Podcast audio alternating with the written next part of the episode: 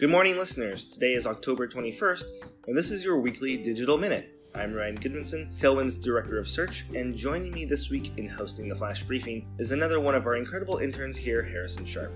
Hello, everyone. Now, a lot has happened this last week in the marketing world, but in our usual Tailwind fashion, we've broken down three of the biggest, most audacious stories here just for you. To start our brief this week, Facebook has opened search ads to all advertisers. Following that, we'll let you know about Snapchat's Dynamic Ads Beta. And following that, we'll close out with news on Google Search's new important audiences. Well, we've got a lot to dig into this week, so without further ado, let's jump into our first story.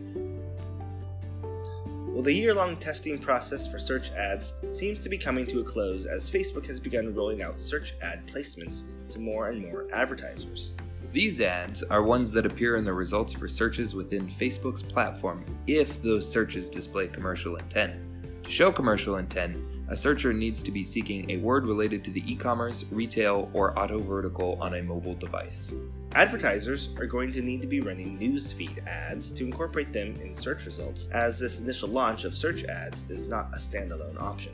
For these newsfeed ads to appear, advertisers will also be required to select either automatic placement under their newsfeed ads or choose specifically Facebook search ads when creating a campaign.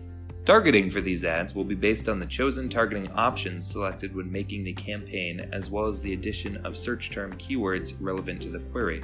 Unlike Google search campaigns, though, these keywords will be determined by Facebook, not the advertisers creating the ads. Marketing Land contributor Amy Gesenhues called out in her article on the topic that by opening up this ad placement to more advertisers, Facebook is giving marketers direct access to users who are actively searching for their product or service on the platform. She also noted that, as Facebook's ad inventory becomes even more saturated, new ad placement options give the advertisers an upper hand by allowing them to run their ads in areas not yet overrun with competitors.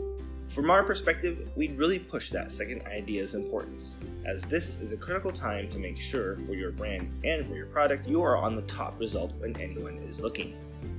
And Facebook isn't the only social platform testing out new ad formats this week. That's right, as of last Thursday, Snapchat began rolling out their new dynamic ad beta, which automatically creates and updates product ads within the app based on your product catalog.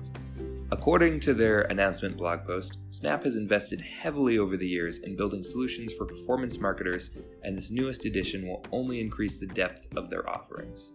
From their perspective, that means they'll be delivering us higher quality creatives that can be easily chosen from templates, an improved return on the effort advertisers and users are putting into growing their presence on the platform, and above all, a dramatic increase in ad relevance. That increase in relevance comes from the ability to, as we mentioned earlier, sync a product catalog to the service. It's now as easy as selecting your audience, picking your product, and letting Snapchat take care of delivering and maintaining it real time even if prices or product details change on the go. I think it goes without saying that dropping this service right before the holiday season was a strategic move. As Christmas shopping time comes around, e commerce brands are going to be seeking the right vendor platforms in every opportunity to maximize their shoppers. Let's close this out now with the biggest story of the week. Last Wednesday, Google announced that it will be rolling out some new audience targeting options for advertisers. The first of these, and arguably the biggest, are Google's own affinity audiences. Right. Previously, Google only had allowed these audiences for display network and video campaigns for years, but now they're finally coming home to search. For those of you who may not be familiar with what affinity audiences are, these are specific targeting groups built around personal interests that are determined by browsing and search behavior. Advertisers use broad interest targets like food and dining, for example, to select audiences that Google's algorithm creates. Now, affinity audiences aren't the only big additions Google has made to their targeting. They'll also be launching in market season event segments.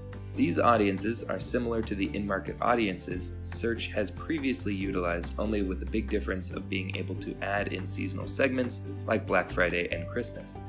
The two of these options are going to be incredible in terms of helping advertisers expand their prospecting campaigns and reach new, more appropriate audiences in a more efficient time period. That's right, they're also going to make launching season campaigns a significantly simpler process by letting true, specific intent decide which users need to see your ads and which don't.